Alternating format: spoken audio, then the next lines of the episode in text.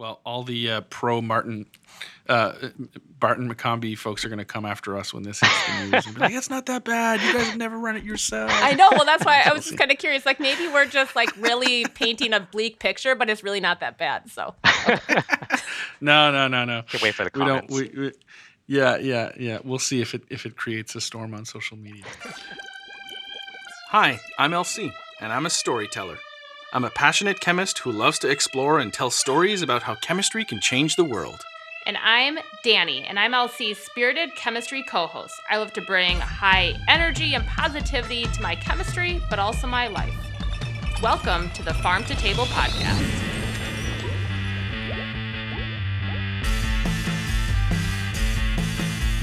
We're two chemists working at the pharmaceutical company Merck in the US also known as MSD everywhere else in the world except Canada, the US, and its territories.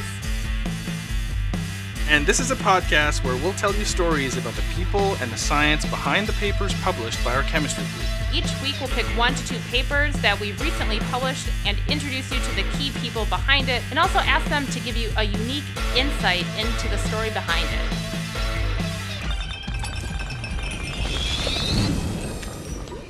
Hey, folks, welcome to the Pharm to Table podcast. Uh, we are now in season three, which is quite remarkable that this COVID fever dream back in 2020 has come to its third season. And I know, LC, you pulled um, some fact, I think, last year about the longevity of podcasts. Are, aren't we in some percentile at this point? Oh, we are yeah, we are way past uh, w- way past where most podcasts fail. I, yeah, it was something ridiculous, like no, something like ninety percent of podcasts don't have a second season, and and something like fifty don't have more than a handful of episodes. So, kudos to our audience for sticking around. Um, the feedback so far has been good, um, and we're looking forward to bringing you a third season this year. We are defying the odds. And I can't think of anyone better to kick off season three than Charles Yeung. So, Charles is here to talk about his uh, 2023 paper that was published in Angewandte uh, titled Practical and General Alcohol de- deoxygenation protocol, which was done with the wonderful postdoc uh, Myriam Mikhael, who was a Merck postdoc. And this was actually in collaboration with Zach Wickens as well, who is a uh, professor at the University of Wisconsin Madison. So, Charles, welcome to the Pharm to Table podcast. Great. Thanks for uh, having me, Danny uh, and Elsie. Uh, big fan of the podcast, and thanks for the invitation. So, uh, Charles, we like to introduce our Merck colleagues to the rest of the world. And so, would you just take a minute to maybe introduce who you are, what you do to Merck, and maybe a fun fact to help our audience like relate a little bit better? Yeah, of course, happy to do so. So, I'm a medicinal chemist, uh, and I work at the Boston site, and I've been with Merck for about eight years. Uh, I've worked on a number of different project areas. Lately, I've been really fascinated by this uh, cool biological mechanism uh, called targeted protein degradation. I also spent a good portion of my time actually thinking about and working on building out our HTE capabilities, so high throughput experimentation, uh, as we've learned in, in, in, previous seasons. I'm also really passionate about engaging with the academic community uh, through conversations, through collaborations, and I'm really looking forward to telling you more about that uh, today. A quick fun fact about myself uh, when I was in high school, I got the chance to be on TV for about five minutes or so. For some reason, a local news company thought a high school student doing a chemistry competition was newsworthy. Um, I thought it was kind of odd, uh, especially looking back now, but uh, that's perhaps my five minutes of fame, so to speak. Uh, probably the peak of my career right there. Um, but anyway, yeah. If you think about what they charge for a Super Bowl ad, like that's million dollars worth of TV time. So uh, yeah, probably not famous enough for uh, for that. So that's funny. I was uh, I saw on TV like uh, that YouTube um, that went viral like 20 years ago. David goes to the dentist. Do you remember this? Like the kid that gets, yeah, yeah. And, and, he, and he's in the back seat. Well, now he's in college, and that's oh, followed wow. him throughout his whole life. And it actually, I think, helped pay for college still to this day. So Charles, I'm just saying, if you can find that video, like, let's let's like start to loop it. So yeah, yeah. Now we're talking. All right. So we also uh, we also asked Myriam to introduce herself and tell us a little bit about her Merck postdoc position. I mean, Mar- Myriam recently started a full time position, and also um, what kind of advice you would have for folks that are interested in industrial postdocs. So we'll play you this clip right here. Hey, Danny and Elsie. Thanks for inviting me to the podcast. I'm really excited to talk about the chemistry. Just a quick introduction about myself. I'm originally from Lebanon. I did my bachelor and master's degree over there, and then I moved to the States to pursue my uh, doctorate degree in organic chemistry at Temple University uh, within Dr. Sarah Wengryniuk's lab.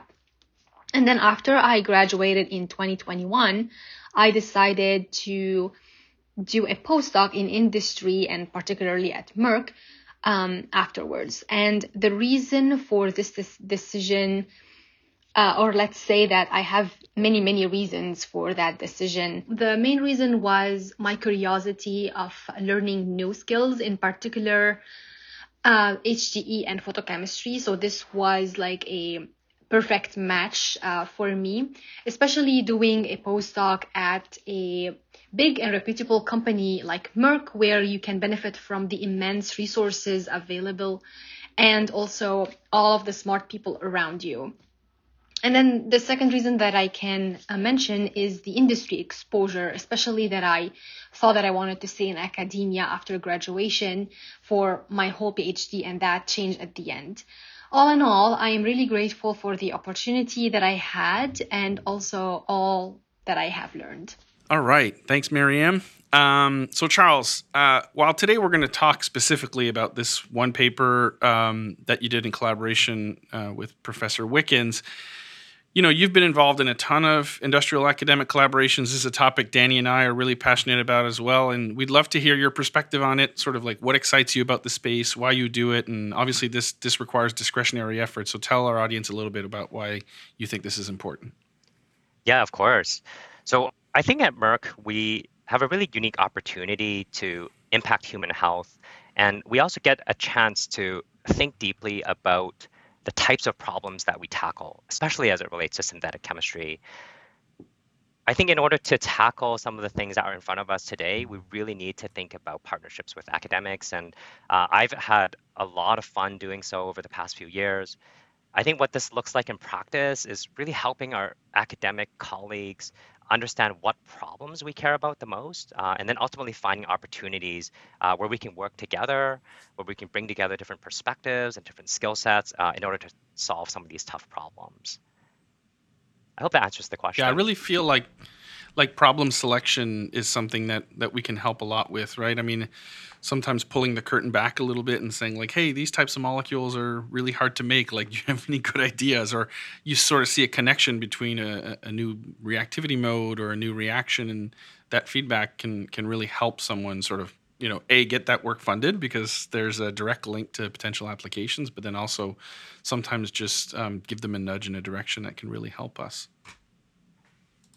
so following up on that, you know, so you're a discovery chemist. You're all about um, applying new methods uh, ultimately to medicinal chemistry problems. So uh, try to link that, you know, to the specific problem of alcohol deoxygenation in drug discovery. Like, why why were you inspired to collaborate on this topic? Yeah, no, that's a great question, Elsie. Um, so in the discovery chemistry space, we ultimately think a lot about how to map the chemical structure uh, to some sort of desirable biological function. Uh, so if we think about what that really means is we really need the ability to manipulate chemical structure in a precise fashion um, so that we can get desirable biological outcomes, so that we can modulate physical chemical properties and the like. Deoxygenation kind of caught our attention because it's an example of late stage functionalization. Uh, it allows us to remove alcohol groups where maybe they're not needed. Uh, it also actually gives us a chance to compare directly a molecule that has an alcohol with a molecule that maybe doesn't have an alcohol. So it's kind of multi- multiply kind of useful uh, in, in, in a number of different settings. Yeah, I think the late stage functionalization is something that has been around for a long time, but I think we're still continuing to um, unearth new methods that are really impactful. And I, I, I always love to see new papers that come out in that space. Yeah, I, I want to pick up on something you said, Charles, because I think maybe this is important for the audience. This idea that you could compare two molecules that are really only different by one atom being deleted from them, like this sort of mm-hmm. matched pair analysis. Like if you think about most analogs that you make, you'd have to go back to the beginning and resynthesize something Mhm. completely from scratch. And so this way you can take a molecule that you have, delete an atom, and then compare the properties and really understand, Mhm. you know, if there's an impact. And I think, you know, people probably underestimate how much work that can be depending on what it is you're trying to deoxygenate, right? Oh yeah, definitely. I think it's again right this this notion of precisely controlling the structure um, because because we find ourselves asking these questions all the time, right? We want to say pick up a additional hydrogen bond here. Does that impact potency? Does that impact selectivity?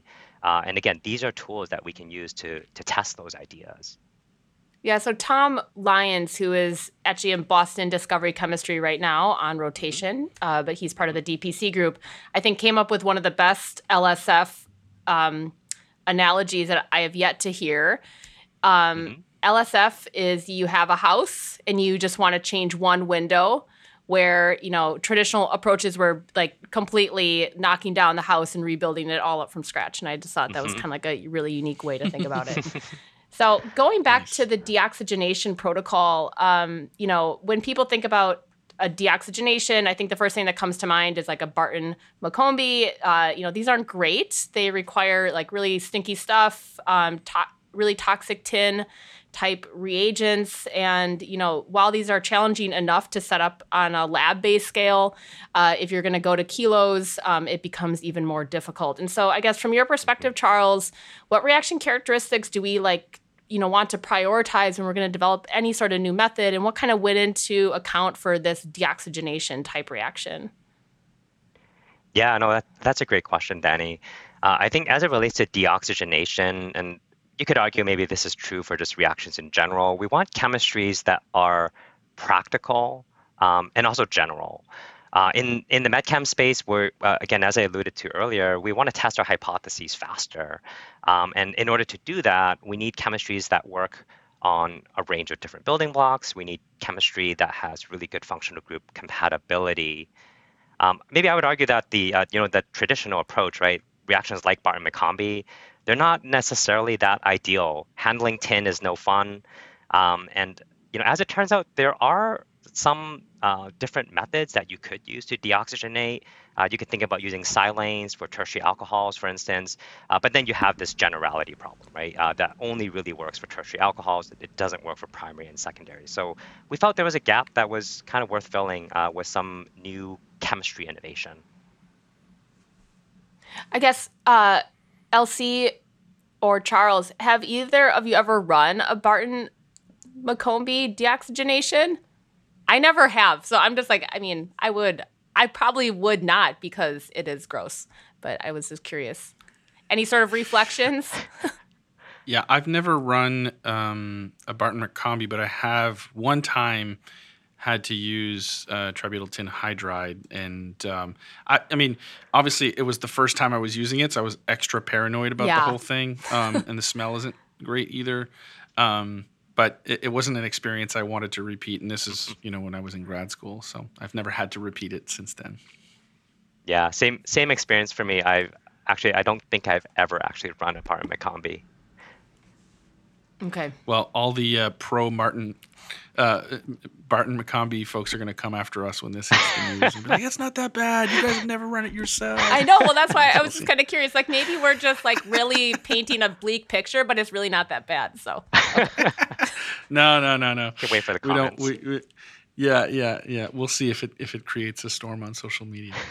All right. So Charles, I mean, for the last I guess five years or so since since Zach, um, you know, started his lab, he's leveraged you know a number of photo and electrochemical reactions, and and one of the things that's been really interesting is this use of formate salts as reductants to drive really a range of new reactivities, and so. For the deoxygenation, I'm interested in sort of the genesis story of how you and Zach got together on this and how you ended up, you know, collaborating on this specific project. Yeah, so we we actually started our collaboration talking about new electrophotocatalytic reactions. I guess that's kind of a mouthful. Um, what what we found is that the science and the data really pulled us in different directions as we thought about applying chemistries to important problems in um, in drug discovery. Uh, so at the time, um, we had Myriam join as a postdoc fellow.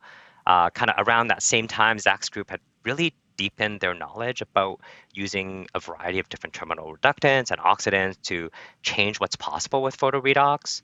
Uh, and so it was just the perfect kind of um, uh, kind of perfect storm, maybe um, of, of, of opportunity uh, that ultimately, you know, allowed us to settle on um, on, on deoxygenation as a really important problem uh, that has an important output, uh, and that's really interesting kind of to study from a mechanistic standpoint. Um, as it relates to formate salts, and maybe I'll just uh, add a quick thought here. Uh, formate salts are really valuable for redox chemistries. Um, historically, there's there's again wealth of literature that's known. Um, uh, and what's cool about formates is that they actually generate carbon dioxide radical anions uh, upon reduction. Um, and if you follow that uh, kind of thought process, ultimately the formate salt um, ends up as CO2, right? And this is a gas, and uh, this turns out to be really important because this limits the opportunity for back electron processes.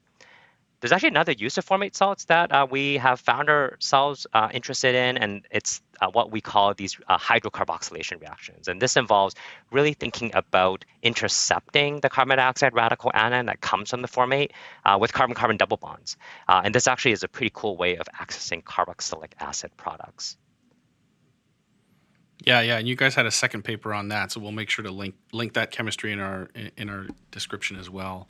Um, actually, very serendipitously, because we scheduled this, you know, this recording a long time ago, but it turns out that Zach was here in Rahway today giving a mm-hmm. talk. Mm-hmm. Uh, so it's the perfect opportunity for me to ask him some questions as well for the pod. So w- we asked Zach the same thing, like sort of what drove the collaboration, what drew him to to working together on this topic, and mm-hmm. we'll play you that clip right here in this particular case, um, the project actually came kind of directly out of an ongoing collaboration between um, Charles's group and my group, right? So um, we had been looking at trying to identify the right reductants to kind of activate neutral photocatalysts and make them um, more potent. And as part of that work, we figured out that formate could actually serve as a precursor uh, to CO2 radical anion. Um, this was pretty unexpected to us at first, um, and it's actually led us in a whole bunch of new directions, both just my group independently as well as um, as kind of continued collaborations with Charles. Um, but the formate-based deoxygenation reaction itself, the one that, that Charles and I targeted, um, we felt was a, a, really kind of perfect place for us to go as part of this collaboration because it's had a potential for really significant practical impact, particularly we thought in the pharmaceutical industry. Um, and so that made it really a logical place to continue. Uh, that said, more broadly, I love working with Charles and other uh, industrial chemists that we collaborate with um, because they help us bring kind of a, a really distinct perspective from what my group offers. Um, and it has a potential to really enhance projects, particularly those that we hope have the opportunity for a, sort of a true practical impact. So let's maybe dive into the paper itself. And I always like to start off the paper uh, kind of looking at like how the reaction was optimized. And so Charles, can you maybe walk us like through that? Because the reaction has a few different components. It has a thiol catalyst, has a reductant, mm-hmm. a promoter, um, all of this good stuff. And so any sort of, of, of insights or walkthrough that you could give would be really great. Yeah, so uh, maybe to answer your question, Danny, um, I'll, I'll start first by acknowledging the tremendous work that uh, the two graduate students, uh, Oliver and Aaliyah, uh, really kind of put into this project. They were the key drivers of this optimization. Um, I think in general, when we think about formate salts, we often find ourselves thinking about the nature of the counter ion. It turns out that has a strong effect on solubility. Um, and a little bit related to that, we also think about uh, the role that water plays uh, in some, sometimes enhancing that solubility profile. For photocatalyst selection, uh, and this actually relates to an earlier project, uh, but we applied the tools of HTE. So we actually screened a range of different photocatalysts, uh, and we found uh, that there were some situations where compounds like PTH actually performed uh, best, and there were other situations where things like 4-DPA IPN uh, performed best. And again, I think that sometimes you know you go in with an open mind, you find some kind of new observation, and that can actually lead you down uh, uh, kind of different mechanistic, um, or you know, you can gain mechanistic insight from those experiments uh, that can then ultimately uh, impact how you optimize the reaction. Uh, in this specific project, uh, Oliver and Aaliyah found that PTH with formate salts and an acid promoter led to the most productive deoxygenation reactions, and there were a lot of variables that ultimately did impact the reactivity, but the key observation was that the acid significantly increases the rate of CO bond cleavage. Interesting. Mm-hmm. Interesting. It was that like a serendipity type finding, or was that something just kind of like routine, kind of just throwing a few things in there and just seeing if what worked? Yeah, I think no, great question. I think originally we were wondering whether the presence of um, either Bronsted acid or Lewis acids might uh, might play a role in again kind of promoting uh, uh, breaking that bond. Hmm. Um, you might also think it, it it could potentially make an impact on the um, on the uh, redox potential as well, right? On yeah. that benzoate. Again, I'll, I'll, we, we can touch on that a little bit later, um, but that's uh, turns out to not be the case. We ended up doing some CV experiments um, and, and found that it's really breaking the CO bond that's critical here. Yeah, I, we've seen similar effects in other reactions where there's some sort of homolytic bond cleavage associated with a redox event, and sort of teasing out those two aspects can really be important. Mm-hmm. So, Charles, I mean, this was one of the really, really interesting scope tables that, that we've seen in a paper because this reaction really does seem to have remarkably broad scope with respect to the types of alcohols that work. So I'm interested in hearing your thoughts on that and sort of, you know, were there any sort of surprising findings as you guys were exploring the scope? Yeah, thanks. No, thanks for that, Elsie. So I think that um, as it relates to the scope, um, what's really cool to me is that it seemed like every alcohol that we could get our hands on, uh, we could convert it to a benzoate ester, and then we could do these deoxygenation reactions. Uh, I think that's this is perfect, right? This is exactly what we want in medchem, uh, the ability to do this on a diversity of substrates. Benzylic alcohols deoxygenate the quickest. This probably makes sense, right? It's a relatively weak CO bond. Um, primary alcohols were actually the the toughest, um, but as it turns out, we could actually you know um, uh, take advantage of of this different uh, differential rate uh, as as it turns out, uh, and we actually found situations where we could actually start with a diol that has both a primary alcohol and a secondary alcohol, and uh, depending on the sequence of events, we could actually um, either deoxygenate the primary functional group uh, or the secondary th- functional group. Uh, I think that's just really cool, right? This is exactly what we want from, um, again, studying biological activity uh, as a function of chemical structure. These are the kind of tools and reactions that we want. So, in terms of like in the lab when you're running this reaction, because not everybody who's listening is going to have run a photochemical reaction or even, you know, thought about how to set up one of these. Can you comment a little bit about like as an operation how this is set up and how, how you know it actually does in terms of running that reaction relative to other reactions that people might think about. And then any any limitations in terms of either functional group compatibility or things that people would have to think about in their substrate if they want to use this method. Yeah so maybe just to uh, talk about the uh, setup first. It's actually really straightforward to set up. Uh, we actually run a lot of our reactions just with uh, kind of the commercial uh, Kessil lamp uh, setup. And we can do this in kind of batch mode.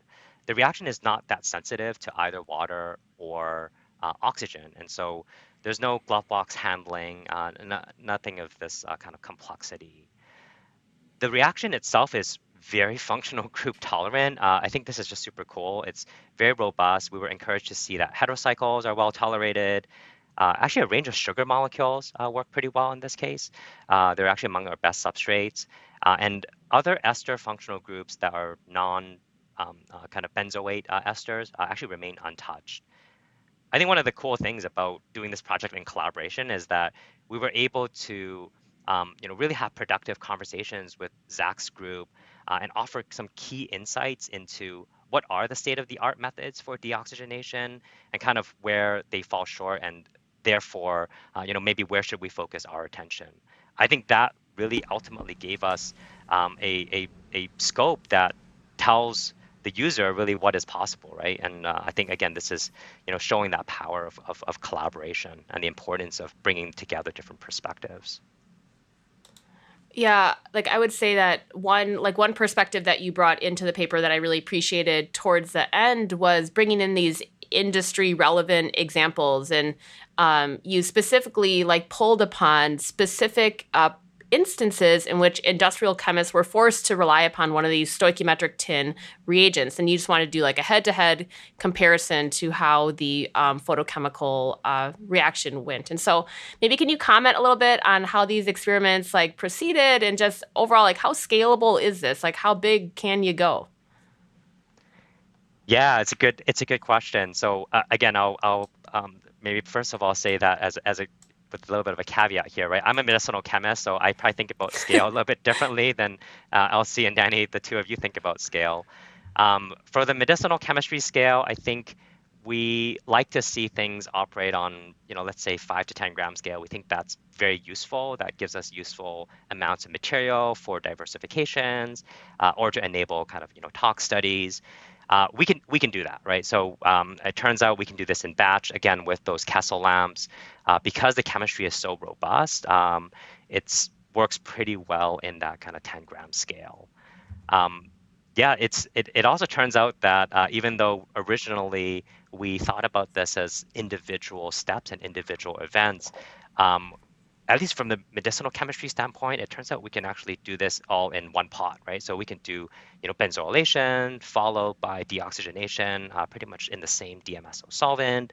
Um, and again, from a medicinal chemist kind of practicality uh, standpoint, uh, we thought that was very attractive.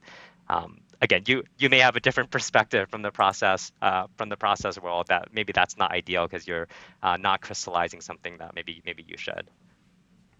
Yeah, I mean, I think that um, you know, I, I, the vast majority of the world's reactions are run on lab scale, right? Um, and not everything. yeah. you know, um, and I and and I think it, photochemical reactions, I think, are ones that we've made tremendous progress in scaling in the, in the last you know five or six years. Um, and uh, I think it would be it would be really nice for us to, to you know have this in our toolbox one day because you know one of the things that actually um, I was talking about with Zach earlier when I was talking to him was like, this is a really useful transformation also in the context of bond construction because mm-hmm. it offers you probably a retrosynthetic disconnection that even though you don't need that oxygen in your molecule, the fact that you know you can take it out yeah. could actually be pretty powerful as you think about building molecules. And mm-hmm. sometimes we struggle as synthetic chemists to see those disconnections that, you know, you've deleted a functional group from the molecule. Mm-hmm. Um, but I think seeing his paper, that was certainly one of my takeaways was like, hey, I need to remember that if I have a disconnection that gives me an alcohol I don't want, there's a really good way for me to get rid of it afterwards. So something I should think about, right? So.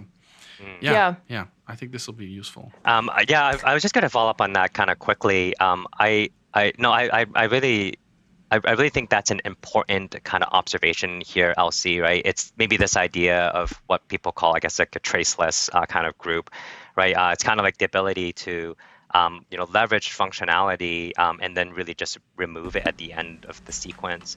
Uh, we actually did demonstrate this in the paper, and so we actually found ourselves interested in this trifluoromethyl um, cyclobutane uh, compound. Um, and so as it turns out, what we were able to do is start from a cyclobutanone.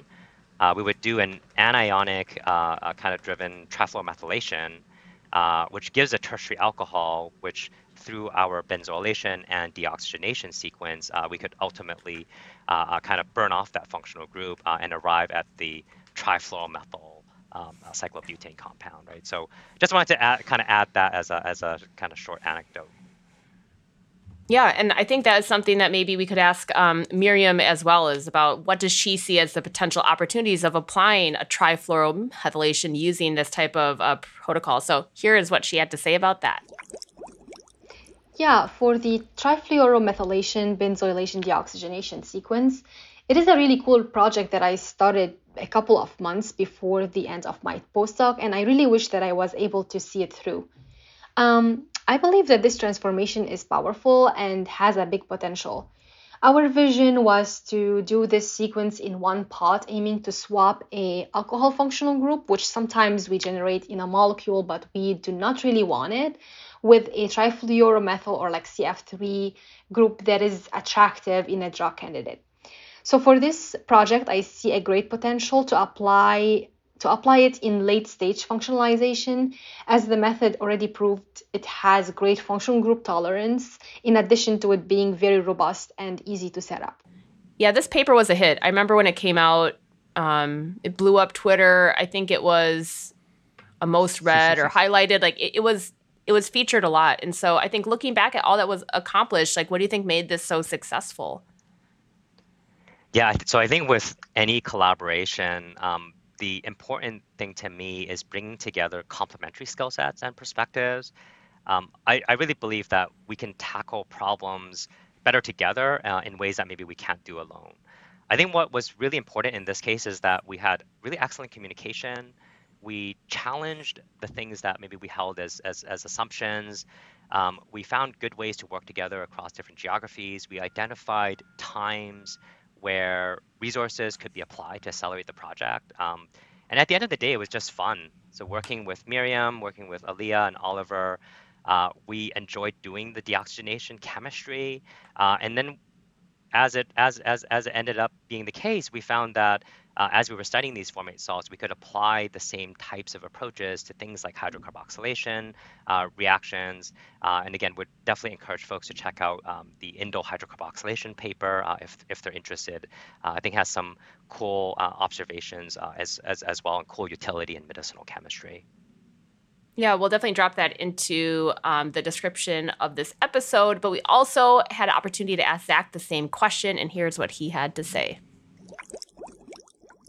Okay, this sounds kind of silly, but I think really the the secret sauce here um, was mutual trust, right? So Charles had been working with my group for a few years now, um, and we'd really built strong relationships um, between kind of every member of this team. And what that meant is that we all understood that kind of the goal here was to figure out how to make this project as impactful as possible, how to figure out how to solve real problems. And, and what that, that means is that um, we were very kind of open um, with critiques um, to what we had and, and, trying to figure out um, how it really stacked up against other approaches to deoxygenate molecules or even prepare molecules with no um, deoxygenation procedure at all, right? Um, and so we spent a lot of meetings chatting with Charles about what sort of context you might want to use deoxygenation reactions, um, but where there wasn't a suitable process. Um, and, and really for each scope entry and every synthetic sequence we kind of presented in this manuscript, we'd ask, is there any other way to do this that's competitive at all um, with what we're reporting? Um, and you know, in some cases there were, um, but in, in many cases there weren't. And and so we focused in more and more on the spaces where we, we thought we were really having a, a potential for meaningful impact. Uh, and so I'd say really that's the the biggest um, kind of secret um, to the success that that we had with this project um, was that we really didn't get satisfied uh, until we were able to address real problems. And, and, we were willing to hear that we weren't yet addressing the problem from Charles. Um, and Charles was comfortable telling us that. Um, then, of course, beyond um, that kind of intellectual input from Charles, um, I would say the high throughput experimentation equipment that's available at Merck is just is far beyond anything we have, at least right now at Wisconsin. And so, enabling to this tapping into this enabling technology uh, really helped us get a more realistic picture of the strengths and weaknesses of the method, as well as um, some kind of strategic optimization. Um, so it's been such a pleasure to work with Charles, and, and I really look forward to sharing our, our next projects um, in this area soon. Well, Charles, that concludes, uh, you know, this recording, and we really enjoyed having you on the podcast. I can't help but feel that there's that there's a product here. Like if someone were to take PTH and maybe like mm-hmm. be in the sun, it like gets rid of a hangover or something. Like I don't know. I just feel like this deoxygenation you would be kind of gassy though, right? You would burp from it. So maybe it maybe that's enough to turn people off. That's a good way to think about it. Thanks a lot for coming, Charles. Really appreciate it. See you, Charles. Yeah, thank you. This was a lot of fun. Bye. Thanks for listening to the Pharm to Table podcast. This would not have been possible without our fabulous producer, Mark Partridge, and listeners like you. Be sure to check our episode credits where you'll find more details about the show, as well as links to anything that we've discussed during the show. If you find yourself craving even more info, you can find us both on Twitter. I am at Danny the Chemist, and LC can be found at, at, at Dr. LC Squared. But of course, our show also has a handle, and that is at Pharm to Table Pod. Farm with a PH, in case you were wondering, where you'll find some behind the scenes action, future episodes, and sneak peeks, and likely some random posts, posts about chemistry, snacks, and where, whatever else. Of course, uh, we'd love to hear from you, so please uh, interact with us on Twitter. Feel free to post any chemistry papers, Merck chemistry papers that uh, that you found particularly memorable and that maybe you want us to build an episode around. So stay tuned, folks.